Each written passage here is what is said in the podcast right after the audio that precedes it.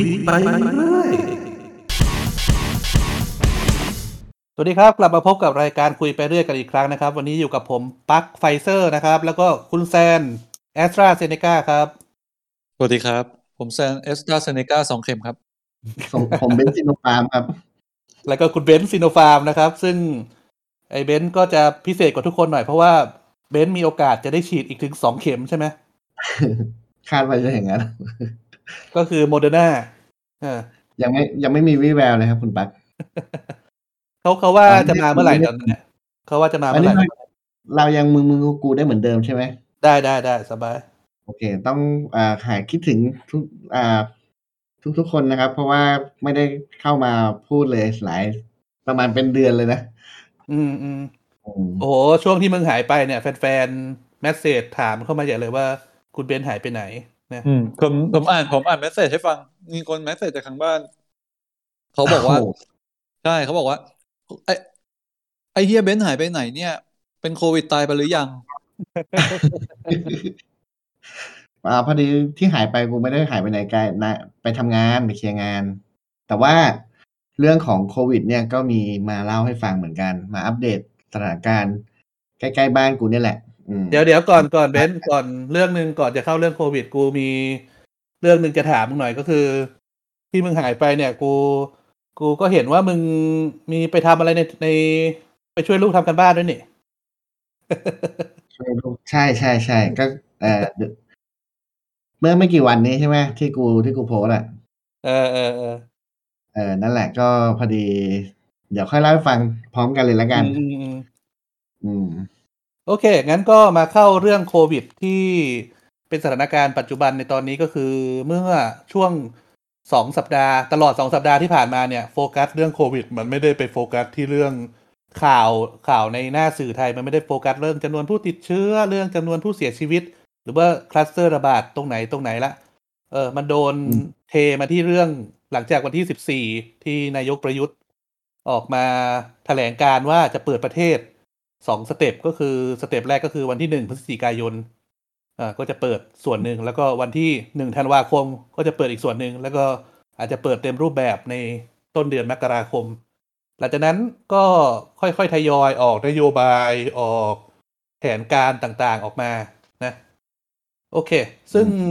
อันนี้ถามในฐานะที่ไอ้เบนถามในฐานะที่มึงอยู่เมืองไทยตอนเนี้ย มึงคิดว่าสำหรับราชบุรีอย่างเงี้ย พร้อมไหมในเดือนสองเดือนเนี่ยที่จะรับนักท่องเที่ยวจำนวนมาก โอ้โหอย่างนี้เลยนะปักกูบอกเลยว่าโควิด เนี่ย มันมาเป็นเวฟเวฟใช่ไหมคือเวฟแรกเนี่ย มันเป็นเวฟของคนที่อ่าเขาเรียกว่าที่เป็นอ่าอะไรนะแรงงานเป็นแรงงานที่แบบอยู่ในตลาดทำงานในนู่นในนี่อะไรเงี้ย อ่าทีนี้เว็บที่สองเนี่ย มันย้ายมาเป็นอ่าโรงงานพนักงานที่คนที่อยู่ในโรงงานเนี่ยจะติดติดติดติดกันคราวนี้เว็บที่สามเนี่ย มันเป็นรอบของบุคบุคคลทั่วไปแล้วเออตอนนี้กูอะกำลังเจออยู่ในรอบบุคคลทั่วไป แล้วก็เป็นค่อนข้างจะเป็น middle upper ด้วยนะ คือเป็นคนที่แบบว่าอ่าฐานะแบบทางเศรษฐกิจค่อนข้างจะค่อนข้างจะสูงกว่ามาตรฐานอะ คือเริ่มติดกันแล้ว ติดกับเยอะมากเลยทำไมมันเพิ่งถึงมาเริ่มอะ คือทำไมมันเริ่มช้ากว่าเวฟอื่นๆ กว่าคนกลุ่มอื่นเพราะว่า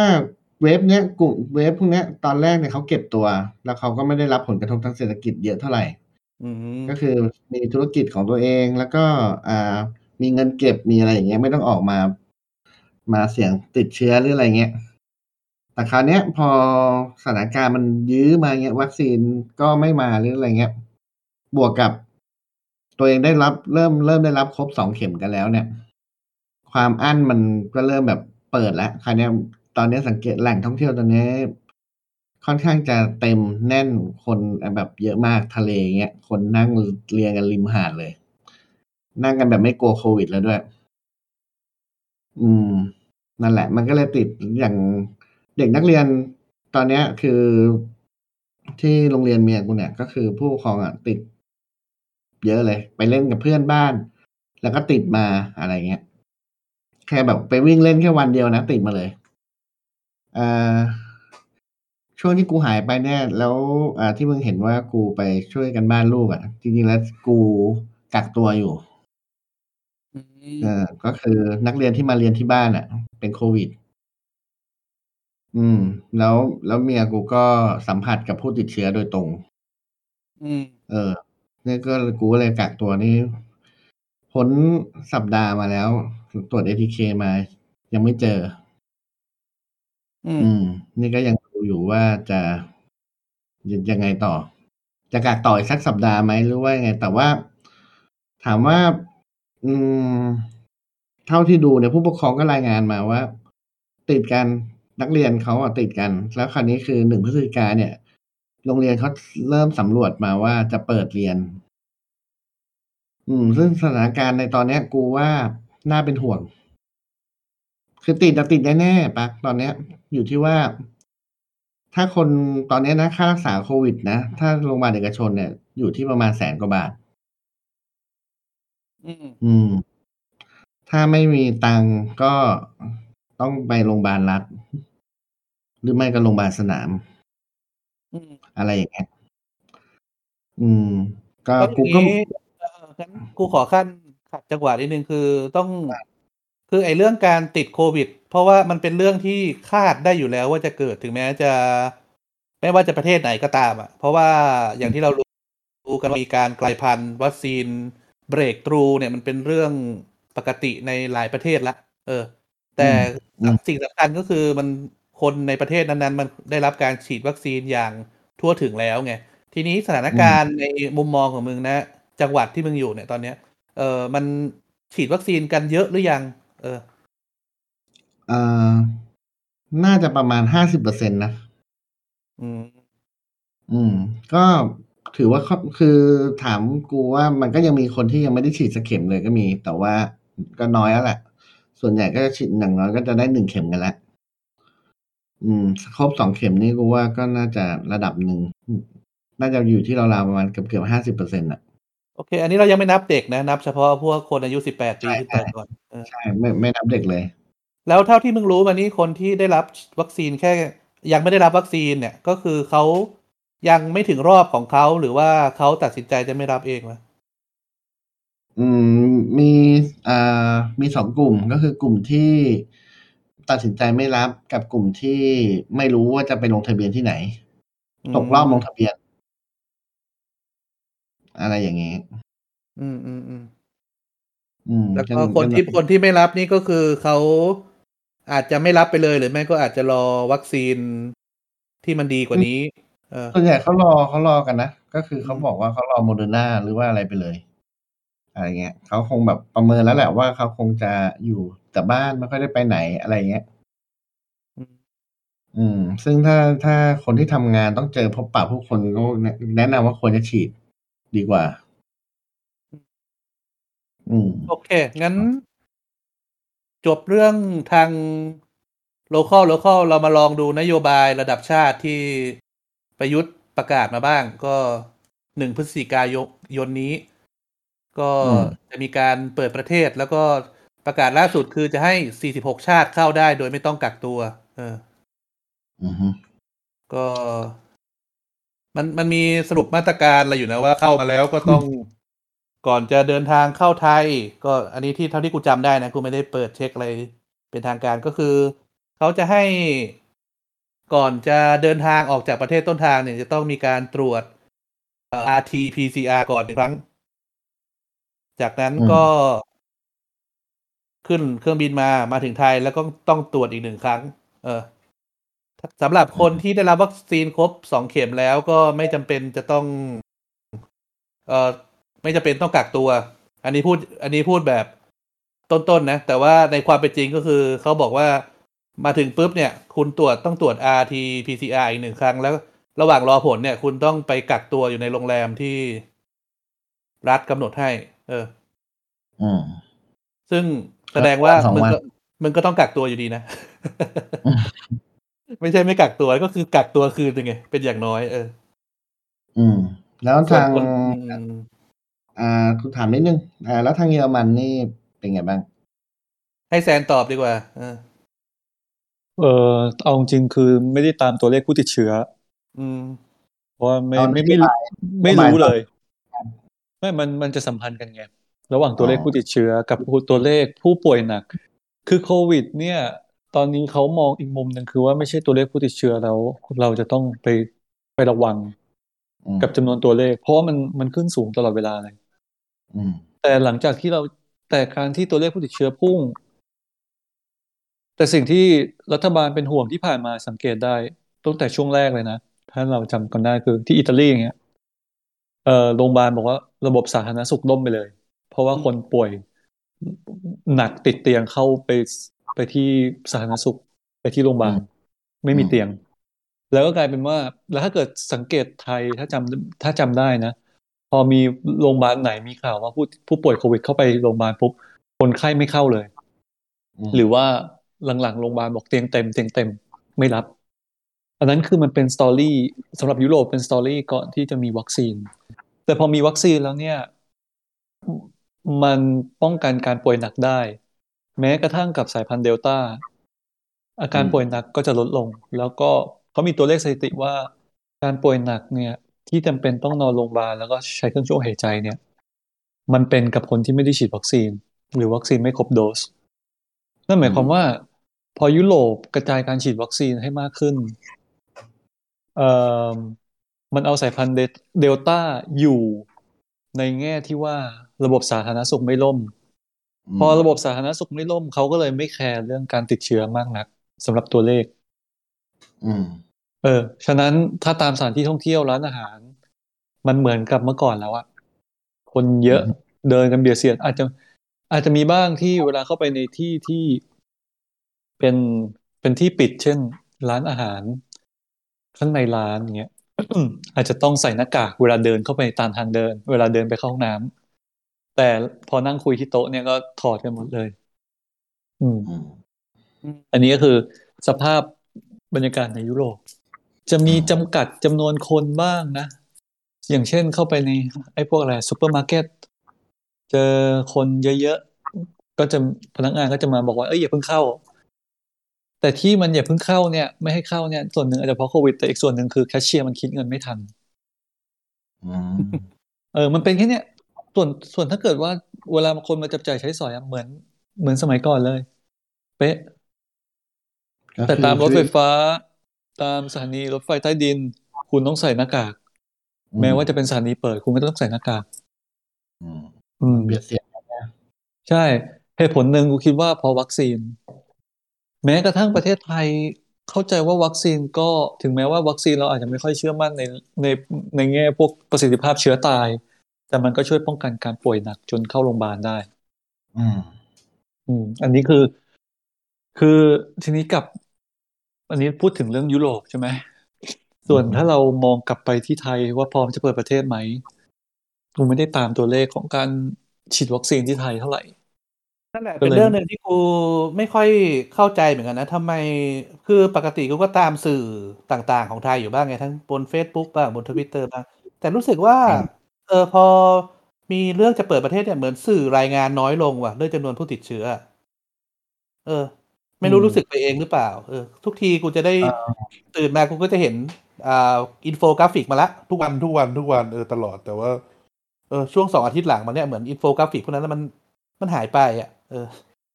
อืมอันนี้อันนี้เท่าที่ดูล่าสุดนะเอ่อยอดคนติดเชื้อเก้าพันตายหกสิบหกคน อืม อืม วันนี้นะ แต่มันไม่รู้ไงว่าผู้ป่วยหนักที่ต้องใช้เครื่องหัวใจ ผู้ป่วยหนักที่ต้องเฝ้าดูอาการใน ICU นี่มันเท่าไหร่ อืม ไม่ตัวเลคืขอพวกนี้เลย อย่างที่บอกว่า ไอ้เก้าพันเนี่ย มันมีมันมี nothing ว่าตั้งแต่ที่ให้ i- home isolation นะใช่ใช่คือ คือคนติดเชื้อ เขาก็ควรที่จะไปปฏิบัติตัวไม่แพร่เชื้อ แต่ว่าสายพันธุ์เดลต้ามันแพร่ได้มากกว่าหนึ่งต่อสองไงเมื่อก่อนสายพันธุ์อื่นมันหนึ่งต่อสองใช่ไหมแล้วพอ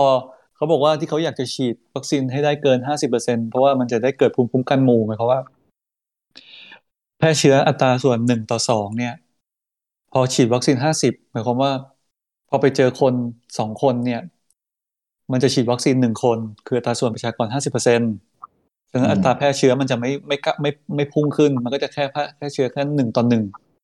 อืมแล้วสุดท้ายมันก็จะสงบไปเองแล้วเชื้อก็จะตายภูมิคุ้มกันหมู่เป็นแบบนั้น แต่เดลต้าเนี่ยมันคือตัวเปลี่ยนเกมของโควิดอืมใช่แล้วแต่มันก็ยังโอเค เพราะว่าคนก็จะเลิกมองที่จุดยังกับยังกับอเมริกาอย่างเงี้ยติดเชื้อพุ่งพุ่งขึ้นเป็นสามหมื่นสี่หมื่นคนหรือเป็นแสนคนต่อวัน แต่เขาก็เขาก็ไม่ care นี่ส่วนสื่อไทยที่ที่ยังติดกับ รูปแบบเก่าๆก็ยังพยายามบอกว่า นี่ไงอเมริกาพุ่งแล้วไฟเซอร์ใช้ไม่ได้ผล อืมอืมอืมใช่มันก็กลายใช่ไหมมันกลายมันกลายเป็นว่า มันก็กลับเข้ามาว่าคุณภาพของเรามันมันสื่อของเรามันไม่ได้ ไม่ได้รายงานสิ่งที่มันควรจะรายงานที่ปักบอกอะตัวเลขที่มัน significant หรือว่า meaning จริงก็ดันไม่รายงาน ดันไปมองหรือหรือแม้หรือแม้แต่ educate คนก็ไม่ educate อืมใช่ แต่ไอ้เรื่องที่เรากังวลน่ะกูว่าหลังจากเนี้ยมันจะกลายสลับกันเลยเว้ยมันจะกลายเป็นว่าหลังจากเนี้ยสื่อแม่งจะไม่รายงานเท่าไหร่ละเพราะว่าเหมือนเหมือนจะพยายามนำไปสู่การเปิดประเทศไงเออใช่อืมแต่ซึ่งซึ่งอันนี้กูไม่ค่อยชอบในสื่อไทยเท่าไหร่นะคือสื่อไม่ว่าจะเชียร์ฝั่งไหนจะเอียงซ้ายเอียงขวาอะไรก็ตามแต่สิ่งหนึ่งที่ควรจะเป็นก็คือเขาควรนึกถึงความสวัสดิภาพของประชาชนมาเป็นอันดับหนึ่งไง เอออืมมันต้องมี mindset นี้ก่อนอะ ส่วนหลังจากนั้นคุณจะไปเชียร์ใครก็อีกเรื่องหนึ่ง ถ้าถ้าคุณสนับสนุนนโยบายรัฐบาลจนเน็กเล็กหรือว่าละเลยไออืมความเป็นอยู่ของประชาชนหรือว่าประชาชนจะปลอดภัยไหมเนี่ย มันต้องมีคำถามนี้พ่วงมาด้วยเสมอเมื่อ เมื่อจะทำข่าวเมื่อจะนำเสนอข่าวอะต้องมี mindset เรื่องพวกนี้ไว้ตลอด ซึ่งเท่าที่เห็นตอนนี้บางสื่อเหมือนจะ คือไม่ชอบการปรับท่าทีแบบหน้ามือเป็นหลังมือโดย ก่อนหน้านี้สร้างความกลัว อืมก่อนหน้านี้สร้างความกลัวใช่ แต่ว่าพอรัฐปรับไปอีกแบบกลายเป็นว่าสร้างความเชื่อมั่นขึ้นมาซะงั้น เลิกเถียงกันแล้ววัคซีนไม่มีใครด่าวัคซีนไฟเซอร์ ไม่มีใครด่าอะไรแล้ว เออ อืม อืมก็ไม่ไม่มีจุดยืนแหละสื่อสื่อเราไม่มีจุดยืนเองแหละ ใช่มันมันไม่มีมาตรฐานเนาะอืม ที่ที่น่าน่าเป็นห่วงก็คือ มันไม่มีมาตรฐานในการ มันไม่ใช่แค่สื่อนะ มันคือทุกคนด้วยอะประชาชหนมายถึงแบบว่า ใช่ใช่เอ่อแต่คือแค่เรื่องแค่เรื่องนี้เราก็เห็นแล้วว่า มันน่าเสียดายที่มันเป็นเป็นแค่กระแสกระแสหนึ่งตามเข้าไปเรื่อยๆแค่นั้นเองอืมโอเค งั้นกูสรุปเรื่องนี้ก็จะเป็นก็จะมีการเปิดประเทศอะแหละ แล้วก็มีการ เอ่อลิสต์รายชื่อไว้แล้ว 46 ประเทศ ส่วนอืมข้อความไอหลักเกณฑ์แบบเป็นทางการจริง ๆ ก็ยังออกมาไม่ครบนะ อย่างเช่นว่า การเดินทางเข้าประเทศนี้จะต้องทำอะไรเป็นจริงเป็นจัง คือคือโอเค มันมีเหมือนมาตรการออกมาแล้ว แต่ว่ามันยังไม่ชัดเจน อย่างเช่นว่าไอโรงแรมไหนบ้างที่จะบอกว่าเข้าเกณฑ์ที่จะไปกักตัวได้อย่างเงี้ย เออ ก็ยังไม่มีลิสต์รายชื่ออย่างเป็นทางการออกมา แล้วเอ่อแต่มาตรการคร่าวๆก็คือถ้าฉีดวัคซีนแล้วก็แค่ไปตรวจเชื้อแล้วก็ต้องรอถึงไทยแล้วก็รอไปตรวจหาเชื้อ แล้วก็รอว่าไม่มีเชื้อแล้วจากนั้นก็เดินทางได้ตามปกติ แต่ถ้าไม่ฉีดวัคซีนก็ต้องกักตัวเจ็ดวันสิบสี่วันอะไรประมาณนั้น เออเขายังอืมต้องทำอยู่อ่ากูจะปิดท้ายด้วยสี่สิบหกประเทศที่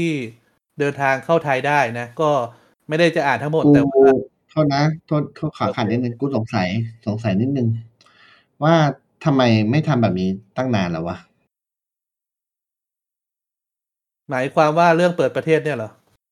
หมายถึงว่าเรื่องของอ่าจะมาจากประเทศไหนแล้วมาตรวจ แล้วก็มารอผลถ้าผลเป็นลบก็ให้เข้าประเทศได้อะไรอย่างเงี้ย ก็เขาอืมต้องการกักตัวมั้งกูกูแค่กูสงสัยว่าอ้าวถ้า ถ้าทำอย่างนี้ก็ มันก็มันก็ทำได้ตั้งนานแล้วนะก็ใช่เออแล้วมันก็กูเห็นด้วย มันเขาก็เซฟ ถ้าเขาเซฟเขาก็ควรจะเดินทางได้อะไรอย่างนี้ไงแล้วแม่งตรวจ PCR มันมันแทบจะชัวร์อยู่แล้วอะไรเงี้ยกูเลยสงสัยว่าทำทำแล้วถ้าเราทำอะไรมาปีหนึ่งวะไม่มันมันอยู่ตรงนี้เอ่อมันอยู่ที่ทัศนคติแล้วก็รับการรับรู้ข้อมูลของคน แล้วคนคนนั้นก็คือคนที่มีการมีหน้าที่ในการตัดสินใจอือฮึ คือถ้าเกิดประเทศมึงไม่ได้พึ่งพวก การท่องเที่ยวมาก่อนเนี่ย ปัจจัยแรกคือมึงก็จะเชื่อหมอไปเลยใช่ป่ะหมอบอกโอ้ยผม แล้วพี่ปรึกษามึงมึงลองจินตนาการว่าที่ปรึกษาบอกว่าผมดูตัวเลขผู้ติดเชื้อครับทถ้ามันยังสูงอยู่ผมคงให้ท่านเปิดประเทศไม่ได้หรอกครับ ท่านก็เชื่อไงแล้วแล้วท่านก็หายไปพักหนึ่งด้วยนะ เพราะว่ากลัวเรื่องการ เอ่อการแพร่ระบาดมแต่พอหลังจากที่ อาจจะมีเรื่องวัคซีนเข้ามาเกี่ยวข้อง แล้วก็มีข้อมูลชุดใหม่เข้ามา เขาก็เริ่มมั่นใจขึ้น ประกอบกับว่า ไปเห็นประเทศอื่นเขาอ้าวไม่เห็นเป็นไรเลยนี่อะไรเงี้ยก็มันมีข้อมูลอื่นอะคือต้องบอกว่าไทยไทยเป็นประเทศอนุรักษ์นิยม ที่ที่ไม่กล้าตัดสินใจอะไรให้มันก้าวหน้า พอมึงไม่กล้าก้าวหน้าเนี่ยมึงก็ต้องดูผลตัวอย่างจากประเทศอื่น ว่าทำแล้ว work พอทำแล้ว work มึงก็เลยทำตาม แล้วกูว่าอีกอย่างคือ มีเรื่องเลือกตั้งเข้ามา พอมีเรื่องเลือกตั้งเข้ามาเนี่ยเขาต้องกระตุ้นเศรษฐกิจ เหมือนไฟต์บังคับมากกว่านะเขาฟังๆใช่ใช่ ถ้ามองว่าปัจจัยอื่นที่เข้ามา push ให้เกิดการเปิดประเทศเลือกตั้งมันไม่ได้มันไม่ได้มาจากประชาชน มันมาจากกูว่ากูเข้าใจแหละว่าเขาก็คงอยากจะให้ประชาชนน่ะคือเขาจะเลือกสิ่งที่ดีที่สุดในมุมมองของเขาอะนะให้ประชาชนอยู่แล้วแหละอืม ถูกไหมมันไม่มีประโยชน์เลยนะที่ที่จะปิดปิดประเทศ อย่างแรกคือกลุ่มอะลองลองคิดแบบทฤษฎีสมคบคิดก็ได้ เราเราสมมติฐานว่าเขามีในทุนหนุนหลัง มีในทุนที่ชอบกอบโกยหนุนหลังคำถามคือว่าในในทุนมันจะชอบเปิดประเทศหรือมันจะชอบปิดประเทศ มันก็ต้องชอบเปิดประเทศอยู่แล้วอืมถูกปะยังไงการกระตุ้นเศรษฐกิจมันก็ต้องส่งผลดีต่อนายทุนอยู่แล้ว ฉะนั้นไม่มีอะไรเลยที่เขาจะเหตุผลที่เขาไม่อยากเปิดประเทศอืมแต่แค่ว่ากูคิดว่ากะแนวทางผู้ที่ปรึกษาคงเปลี่ยนไปแหละเขาเลยกล้าให้เปิด แล้วก็เรื่องเลือกตั้งอืมอืมอืมแล้วก็เหตุผลเรื่องวัคซีนนั่นแหละ พอกระจายได้เยอะหลังๆ เราฉีดได้วันหนึ่งเกือบล้านโดสนี่พอมันเกือบล้านโดสมันก็มันก็ดีอะอืมสองเดือนที่ผ่านมานี่ก็น่าจะประมาณ เอ่อวันละสี่ห้าแสนเลยนะ ใช่ใช่ ซึ่งถ้าเกิดมึงไม่ฉีดไม่มีการฉีดวัคซีนตามระยะเวลาเข้ามาพุชนะ สุดท้ายสุดท้ายมึงมึงก็จะติดโควิดด้วย แต่การที่การที่มึงเปิดประเทศ มันดีกว่าตรงที่ไม่เปิดแน่นอน เพราะมันเกิดการจ้างงาน มันเกิดการซื้อวัตถุดิบ มันเกิดการแลกเปลี่ยนในมุมเศรษฐกิจ ยังไงอืมมันก็ดีกว่าอยู่แล้วอืม ก็สรุปก็คือประเทศเราติดลมวัคซีนมาช้าแหละ ใช่แต่เขาไม่ยอมรับไงใช่เพราะว่าเอ่อคือพอทยอยฉีดกันไปเนี่ย มันก็มันก็คลายมาตรการได้ อืมอืมซึ่งบ้านเราไม่รู้เก่งมาจากไหนปฏิปฏิเสธ mRNA ไม่ยอมไปเข้าคิวรอ อืมกลัวเขาไม่ได้เก่งมาจากไหนหรอกมั้งแต่แค่แม่งไม่รู้มั้งแล้วก็ไม่ใช่ อ่าอ่าหมายถึงหมายถึงต่อครับว่ามึงมึงกำลังจะพูดว่าการจองของวัคซีนของภาครัฐใช่ไหมใช่ก่อนตอนนั้นกูเคยพูดว่าประมาณว่าอ่าเขาคือ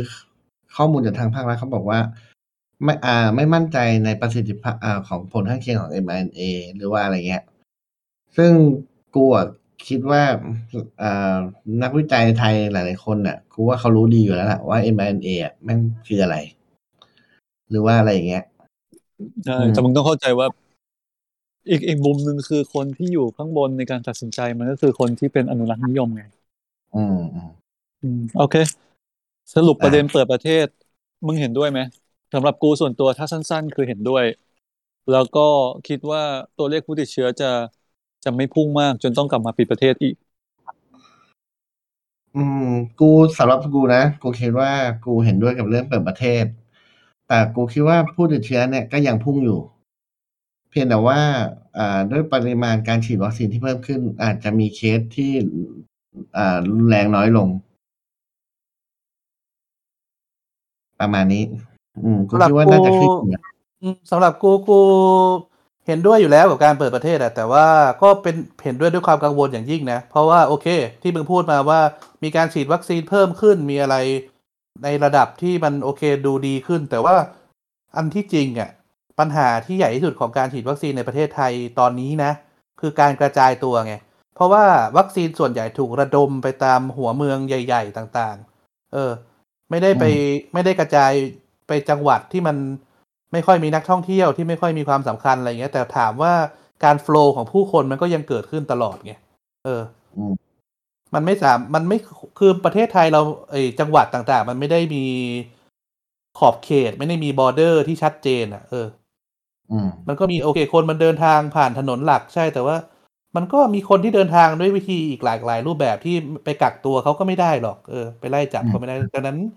ไอคนที่ถ้ามันมีโควิด หลุดเข้าไปในเขตที่มันได้รับวัคซีนต่ำมากอะกูว่ามีจังหวัดที่ได้วัคซีนไม่ถึงสิบเปอร์เซ็นต์มีอยู่แล้ว เออ ก็อืมก็จะเป็นเรื่องใหญ่ของจังหวัดนั้นไปเลย เออ ก็อืมขอขอบอกว่าก็ขอจับตาดูด้วยความกังวลแล้วกัน อะใช่ส่วนใช่ปัดเอ่อคือกูก็คือคิดว่ามันตอนนี้คือ อ่ากูไม่มีข้อมูลของจังหวัดที่แบบว่าอ่าไม่รู้ว่าการ balance วัคซีนตอนนี้เป็นยังไงบ้างนะ แย่แย่กูเคยอ่านดูละเออบางจังหวัดที่ ไม่ค่อยมีนักท่องเที่ยวจังหวัดที่คนน้อยๆ อย่างเงี้ยเออได้รับวัคซีนต่ำมาก เพราะว่าจำนวนผู้ติดเชื้อเขาไม่สูงมากไงก็เลยได้ทีหลัง เอออืมอย่างกรุงเทพตอนนี้ฉีดไปฉีดไปเกินร้อยเปอร์เซ็นแล้วอะเข็มที่หนึ่งอะอืม เออ แต่จังหวัดอื่นๆเนี่ยเออหลายจังหวัดก็ไม่ถึงห้าสิบเปอร์เซ็นบางจังหวัดก็สิบเปอร์เซ็นอย่างเงี้ยเอออืมอืมก็ต้องก็ต้องระวังตัวกันอยู่ต่อไปนะ เพราะว่าเป็นห่วงก็กลุ่มที่ยังไม่ได้ฉีดนั่นแหละ โอเคเอ่อมาดูที่รายชื่อประเทศนะ ก็ส่วนใหญ่ก็ 46 ประเทศนี่มันก็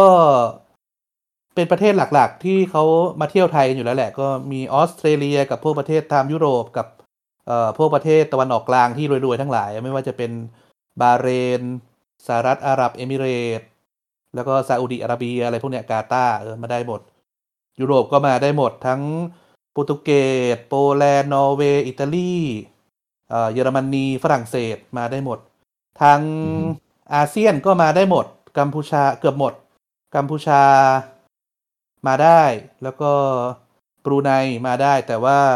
อ่ามาเลเซียก็มาได้ แต่ว่าไออินโดนีเซียนี่ยังไม่รับ เอออ๋อแล้วก็เหมือนลาวก็ยังไม่อยู่ใน list นี้ เออพม่าก็ยังไม่อยู่เออเหมือนเหมือนเขาดูเฉพาะประเทศที่ มีเงินอัตราติดเชื้อน้อยมั้งอืมในอาเซียน ญี่ปุ่นมาได้สหรัฐ เออสหรัฐอเมริกามาได้ อังกฤษมาได้ เออ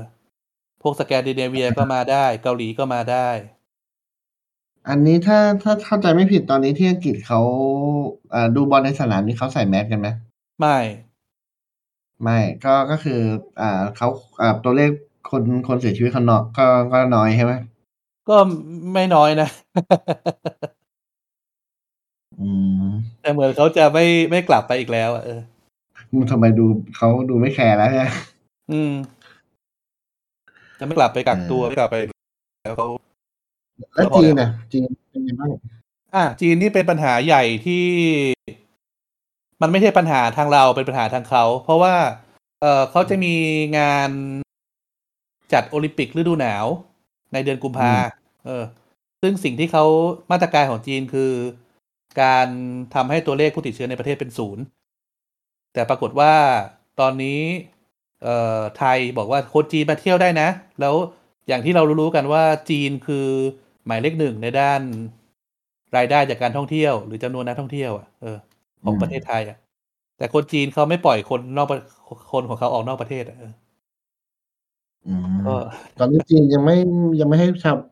ยังไม่ให้เดินทางออกนอกประเทศเหรอ ใช่ แต่ว่าเงื่อนไขยุบยับมาก เออ อืม จนจนไม่อยากจะออกอะเออ อืมอืมอืมพูดง่ายๆก็คือว่ายังคุมเข้มอยู่ โอเค กูว่างั้นเราสรุปจบกันเรื่องโควิดไว้เพียงเท่านี้เนาะอ๋ออีกประเทศหนึ่งที่ไม่อยู่ใน list ที่กูแปลกใจก็คือรัสเซีย รัสเซียไม่อยู่ใน list ที่ 46 ประเทศนี้เออซึ่ง อืม น่าแปลก เพราะว่ารัสเซีย ไม่รู้รัสเซียจำนวนผู้ติดเชื้อเป็นยังไงเนาะแต่ว่าเขามีกำลังทรัพย์ซื้อกำลังทรัพย์สูงอะโอ้พัทยาเนี่ย รัสเซียทั้งนั้นอะเออ อืม ตอนนี้ก็อ่ามีนิดนึงก็คือว่าอ่าฟักวัคซีนของของไทยก็น่าจะออกปีหน้า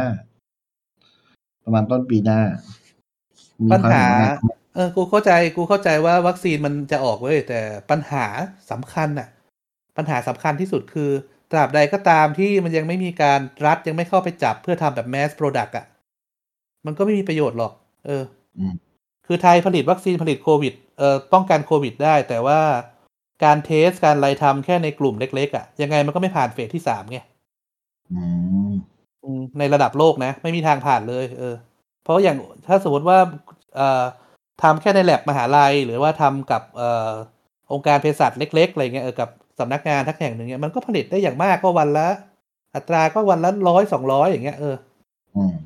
ซึ่งถ้ามึงจะเอาไปเทสกับเอ่อคนจำนวนมาก ซึ่งมันเป็นเฟสที่สามของการทดสอบวัคซีนเนี่ยมันมันต้องการกำลังผลิตเยอะกว่านี้เยอะอะเออแต่ยังไม่ได้เห็นว่ารัฐไทยมีความมุ่งมั่นจะ support เงินทุนในด้านนี้กับแลบที่ทำเลย นี่มึงพูดถึงใบยาปะหรือว่า ใช่ทั้งใบยาทั้งจุฬาอืมอืมอะไรพวกเนี้ย อืม นั่นแหละก็ เออมึงกูมั่นไม่มั่นไหวใจเถอะ ถ้ามันทำ mass เมื่อไหร่ เดี๋ยวมันเป็นข่าวดังอีกแหละแต่ถ้าตราบใดที่ข่าวมันยังไม่ออกมาให้เราได้รู้กันทั่วเนี่ยก็แสดงว่ามันยังอยู่ในขั้นต้นมากอืม เพราะว่ากูก็ดูดูข่าวอยู่ ก็ ตอนนี้ก็แค่อยู่ในเขาบอกว่าอยู่ที่เฟสที่สองนะอืมๆอืมเนี่ยกว่าจะไปเฟสที่สองไปเฟสสามเนี่ยลำบากมาก ไม่ใช่เรื่องง่ายเออหนึ่งไปสองเนี่ยอืมไม่ใช่เรื่องใหญ่ เออ เงินระดับ เออไม่ถึงสิบล้านก็พอผลักไหวเออ แต่หลังจากนั้นเนี่ยเป็นเรื่องใหญ่ละเออ ไม่ใช่ ไม่ใช่แค่แลบวิจัยแลบเดียวจะรับมือไหวละเออมันต้องต้องต้กาองรมีอืมบริษัทยาอะไรพวกนี้ใช่ที่มี partner อะไรอย่างงี้ฮะใช่ใช่ต้องเป็นบริษัทระดับโลกหรือไม่ก็ต้องเป็นสเกลใหญ่อะเออไม่ใช่สเกลเล็กอืมโอเค ขอบคุณสำหรับข้อมูล โอเคงั้นเราตัดเรื่องฉับเลยมาที่ เรื่องที่มันเพิ่งเป็นความตื่นเต้นของวงการไอทีก็คือเมื่อวันที่สิบเก้าน่าจะสิบเก้านะเอ่อตุลาคมที่ผ่านมาก็ Apple จัดเปิดตัว MacBook Pro 14 กับ MacBook Pro 16 นะกูว่าไฮไลท์ของเราเนี่ยก็คืออ่าตัวชิปตัวใหม่ M1 Max ใช่ไหมอืมแล้วบวกกับราคาค่าตัวที่อยู่ระดับอ่า ว่ากันว่าถ้ากด Max อัดอัดออปชัน Max ทุกอย่างเลยอยู่ที่สองแสนห้านะ อืม ตัว top เลยอะ อืม อ่า อัดแรมหกสิบสี่ harddisk ขนาดใหญ่สุดนู่นสุดอืมนู่น max สุด max สุดทุกอย่างเลยสองแสนห้าราคารู้สึกจะรวมซอฟต์แวร์นะรวมซอฟต์แวร์แล้วด้วย ซื้อซอฟต์แวร์เพิ่มด้วย ซื้อประกันด้วยอะไรเงี้ย อืม มึงมีความเห็นอะไรไหมแซน ความเห็นของกูมีอยู่ตรงเรื่องชิปเว้ย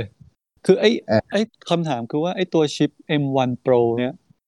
มันเป็นชิปรุ่นใหม่จากซีรีส์ก่อนปะคือใช่ต่อคือการ M1 คือการเปิดตัวเป็นครั้งนี้ การเปิดตัวครั้งนี้คือเปิเปิดตัวจากเป็นชิปที่ Apple ทำเองใช่ไหมไม่ได้ใช้ชิปชิปของ Intel ใช่ใช่ซึ่งเป็นเจเนเรชันก่อนเนี่ย เขาบอกว่ามันค่อนข้างดีมาก M1 ใช่ปะใช่ แล้วทีนี้ ก็เลยมาเปิดตัว M1 Pro ขึ้นมา แล้วก็ M1 Max ใช่ไหมใช่ใช่ครับฉะนั้น M1 Pro ถือว่าเป็น standard generation ใหม่ของชิป Apple อืม โอเค ทีนี้ถามถัดมาคำถามถัดมาคือว่ามันแพงขึ้นไหมตัว M1 Pro อะ แพงขึ้น แพงขึ้นด้วยอ่าถ้าเทียบกับใช่ M1 ตัวปกติ ใช่ใช่แพงขึ้นเยอะไหมอ่าเยอะเพราะว่า M1 เนี่ยมันยังราคาที่แบบพอๆจับต้องได้แต่ตัวนี้จะดีดไปที่เท่าไหร่อะ หกหมื่นอัพเลยมั้งเดี๋ยว M1 นี่คือมากับ MacBook ธรรมดาปะหรือว่ามากับ MacBook Pro ด้วย อยากเทียบราคาแบบ Apple to Apple อะต้องเปิดเว็บดูอะนี่กูถามอะแบบ คือกูไม่ค่อยรู้เรื่องไอ้พวกคอมนี่เท่าไหร่เพราะกูไม่ใช่แฟนด้านนี้ แต่กูถามหน่อยว่าอือฮึมันเด่นตรงไหนวะ M1 เนี่ย M1 Pro M1 Max เนี่ยมันมีอะไรดีกว่าชาวบ้านเขาก็กว่าชิปทั่วไปอันนี้ตามตลาดเออ อ่ามันมีอ่าระบบชิปตอนเนี้ยมันมีอยู่สอง processor เนี่ยมันมีสองระบบก็คือ x แปดสิบหกกับ ARM นะที่ใช้อยู่ปัจจุบัน ARM เนี่ยจะใช้กับพวกอุปกรณ์อ่าอย่างมือถือเราจะรู้จักกันดีไอ้พวกชิป Snapdragon หรืออะไรพวกเนี้ยส่วน x แปดหกเนี่ยจะใช้อยู่กับคอมพิวเตอร์ทั่วไปอยู่แล้วมาตั้งนานแล้วอืมอ่าคราวนี้อ่าสิ่งที่มันเกิดขึ้นก็คือตอนเนี้ย x แปดสิบหกมันมีมันมีปัญหาของมันอยู่คือเรื่องของการอ่าใช้พลังงานอืมเออมันใช้พลังงานเยอะ ในขณะที่อุปกรณ์ AI ชิป ARM เนี่ยมันจะประหยัดพลังงานกว่า แต่พลังเมื่อก่อนพลังงานประมวลผลเขาก็จะเคลมว่า x86 เป็นยังไงมันก็แรงกว่าอยู่ดีอืมอะไรคราวนี้อ่าวิธีการออกแบบชิปหลังๆเนี่ยมันเปลี่ยนไปเว้ยไอ้พวกคอประมวลผลต่าง ๆ เนี่ยมันถูกบันเดิลมาเป็นเรื่องๆแล้วคือเหมือนกับว่า ในชิปหนึ่งตัวเนี่ย มันจะไม่ได้มีแค่หน่วยประมวลผลธรรมดาอย่างเดียวเหมือนสมัยก่อนแล้ว มันจะอัดมาทั้งเรื่องของอ่าตัว encode วิดีโอ เรื่องของระบบอ่ากราฟิก เรื่องของนู่นนี่นั่นแยกมาเป็นเรื่องๆเลย ดังนั้นเนี่ยสิ่งที่เกิดขึ้นคือมันเป็นชิปเฉพาะทางที่ถูกอัดลงไปใน CPU ตัวเดียว มันก็เลยประหยัดพลังงานกว่า กว่าที่จะส่งไปประมวลผล มึงพูดถึง M1 อยู่เหรอ หรือว่าอะไร พูดถึงอ่าการออกแบบชิปในในปัจจุบันน่ะ ก็คือที่มันทำให้ประหยัดพลังงานขึ้นเนี่ยอ่าโอก็เคคือเขาเอาชิปเฉพาะทางเนี่ยมาอัดรวมกัน เมื่อก่อนมันจะเป็นการ์ดแยกแยกแยกกันอ่าโอเค อ่า แต่เอามาอัดรวมกันลงลงในซ็อกเก็ตเดียวกันอะไรเงี้ย มันก็เลยประหยัดพลังงานขึ้นอะไรอย่างเงี้ยเออ ทีนี้อ่า ไฮไลท์เนี่ยมันอยู่ที่ว่าไอ้ M1 เนี่ย ตอนที่มันเปิดตัวเมื่อปีสองปีก่อนเนี่ย มันประสิทธิภาพมันค่อนข้างจะลื่นมากแบบหมายถึงว่าอ่าการทำงานมันไหลลื่นมากอะไรเงี้ยแล้วก็ความร้อนต่ำบวกกับแบตเตอรี่มีอายุมากขึ้นกว่าสองเท่าอืมอ่าใช้ได้สิบชั่วโมงอัพอะไรเงี้ยเอ่อจากปกติเราใช้โน้ตบุ๊กกันน่ะตัวเลขเราอยู่ที่ประมาณสามสี่ชั่วโมง อะถ้าเราใช้เด็กโน้ตบุ๊กปกติอะไรเงี้ย แต่ M1 เนี่ยจะอยู่ได้ประมาณสิบชั่วโมงเลย แล้วโปรซึ่งกับก็ Mac นี่ Mac นี่มันอัพมาจาก M1 อันตัวแรกยังไงบ้าง อ่า อัพที่อัพมาเนี่ยคือเรื่องความแรงกับกราฟิก คือแรงขึ้นสองเท่า โดยโดยเฉลี่ยขึ้นหนึ่งจุดเจ็ดเท่า แล้วก็แบตเตอรี่เนี่ยยี่สิบยี่สิบชั่วโมง อ่านี่กูคำถามสุดท้ายก่อนเดี๋ยวมึงไปกรีดกันต่อกับไอแซนก็คือ ก็คือว่า ถ้ามึงบอกว่าไอไอตัว M1 เนี่ย มันประหยัดพลังงานก็แสดงว่าเหมือนมันมีประโยชน์เฉพาะในโน้ตบุ๊กป่ะ แต่ถ้าเป็น PC อย่างนี้มันก็ไม่ได้เด่นกว่าชาวบ้านหรือเปล่าหรือว่า หรือว่ามันเด่นกว่าเอ่อพลังประมวลผลเนี่ยคือตอนเนี้ยมันมันหมายถึงว่าถ้าสมมติว่าจะไปอยู่ในพวกคอมทั่วไปตามบ้านเนี่ย มันก็เป็นไปได้แล้ว เพราะว่า ตัวเนี้ยมันแรงกว่า Intel ด้วยซ้ำตัวแรงกว่าตัว top ที่สุดของ Intel ใช่ โอเค โอเค อะ เข้าใจแล้วอืมอะต่อต่อต่อต่อกับแซนก็ก็อันนี้คือข้อมูลโดยสรุปที่ที่ทำให้คนเขากรี๊ดกร๊าดกัน แต่ราคามันก็นั่นแหละ มันเหมือนเป็นแบบอ่าเป็นรุ่นวัดใจ เพราะว่าของมันเหมือนแบบเป็นการเปลี่ยนโมเดลใหม่แบบ completely new อะไรเงี้ย เออ ก็เลยตั้งราคามาสูงอาจจะแบบว่า อ่าถ้าขายไม่ได้ก็ไม่เจ็บตัวมากอะไรเงี้ย อืม ราคาตอนนี้ก็ยังแบบค่อนข้างจะแพงเอาเรื่องอยู่ กูลองดูจากเว็บ Apple นะ ถ้าเป็น MacBook Pro เห็นนะสิบสามนิ้วมันจะมีสิบสามสิบสี่แล้วก็สิบหกสิบสามนิ้วนี่รู้สึกจะเป็น เป็นชิป M1 ธรรมดา แต่ถ้าเป็นสิบสี่กับสิบหกนี่ อันนี้คือนะขอตอนนี้ถูกปะใช่นะตอนนี้ขอดูราคาแป๊บ เพราะว่าถ้าเกิดถามถามความเห็นกูว่า Apple เปิดตัว product ใหม่เนี่ยเป็นยังไง อย่างแรกคือ เรื่องการดีไซน์โน้ตบุ๊กกูชอบอืมเพราะว่ามันเอา port กลับมา มันเอา MagSafe กลับมา นู่นนั่นนี่กลับมา แต่เรื่องชิปเนี่ย กูเห็นต่าง คือปกติเนี่ยชิปมันควรจะราคาไม่หนีกว่าเดิมมากนักอืม เนื่องด้วยเหตุผลว่าเทคโนโลยีมันใหม่ขึ้น เราควรจะได้ใช้เทคโนโลยีใหม่ในราคาที่เผลอๆต้องถูกลงกว่าเดิมอะอืมเออ แต่คือกลายเป็นว่า Apple ทำสวนทางคือเทคโนโลยีใหม่ ก็จริงแต่ว่าราคามันพุ่งขึ้นอืมใช่เออทีเนี้ยคือคือกู คือกูโดยส่วนตัวกูกูไม่มีปัญหากับ Apple อยู่แล้ว เพราะว่าอืมพอตัวเดี๋ยวพอ product ใหม่มากู กูไม่ได้เป็นคนซื้อ Apple ด้วยเงินตัวกูเองไง ไม่เหมือนซัมซุงใช่ไหมไม่มีปัญหาคนบางคนอื่นจะมีปัญหากับซัมซุงเนี่ยแต่มึงไม่มีปัญหา คืองี้แต่กูอะมีปัญหากับพวก comment ของสาวก Apple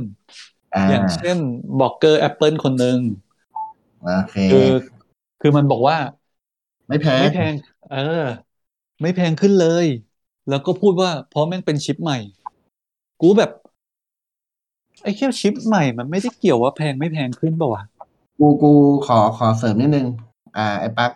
คือวิธีการตั้งราคา Apple เนี่ยสมัยก่อนนะ สมัยที่พ่อจ็อบยังไม่ตายเนี่ยเขาจะตั้งราคามาโดยที่เอาของใหม่เนี่ย มาดันราคา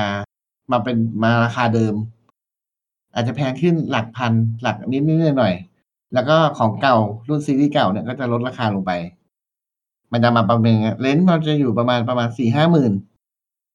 อะไรเงี้ย ไปจนถึงแต่ไม่เกินแสนอะไรเงี้ยสำหรับ macbook นะ macbook pro อะเออแต่ตอนเนี้ย ตัว 14 นิ้วเนี่ย สตาร์ทอยู่ที่ 73,000อืม ส่วนตัว 16 นิ้วเนี่ย สตาร์ทอยู่ที่ 89,000ไปจบอยู่ที่แสนสอง อันนี้คือสเปคที่เขาจัดมาให้นะ ไม่ได้ up ไม่ได้ up option เพิ่ม ซึ่งราคามันค่อนข้างกระโดด กระโดดไปแบบอืมสี่ห้าสิบเปอร์เซ็นเลยเอออันนี้กูถามอีกเรื่องหนึ่งคือไอแอปแอป MacBook เนี่ยมัน touchscreen ได้ไหม ไม่ touch ฮะจริงเหรอ ใช่เออไม่ touch โอ้ก็ก็กูเห็นโน้ตบุ๊กตัว top ของเจ้าอื่น มันก็ touchscreen หมดแล้วไง เอออืมจะปรับไปครับเป็น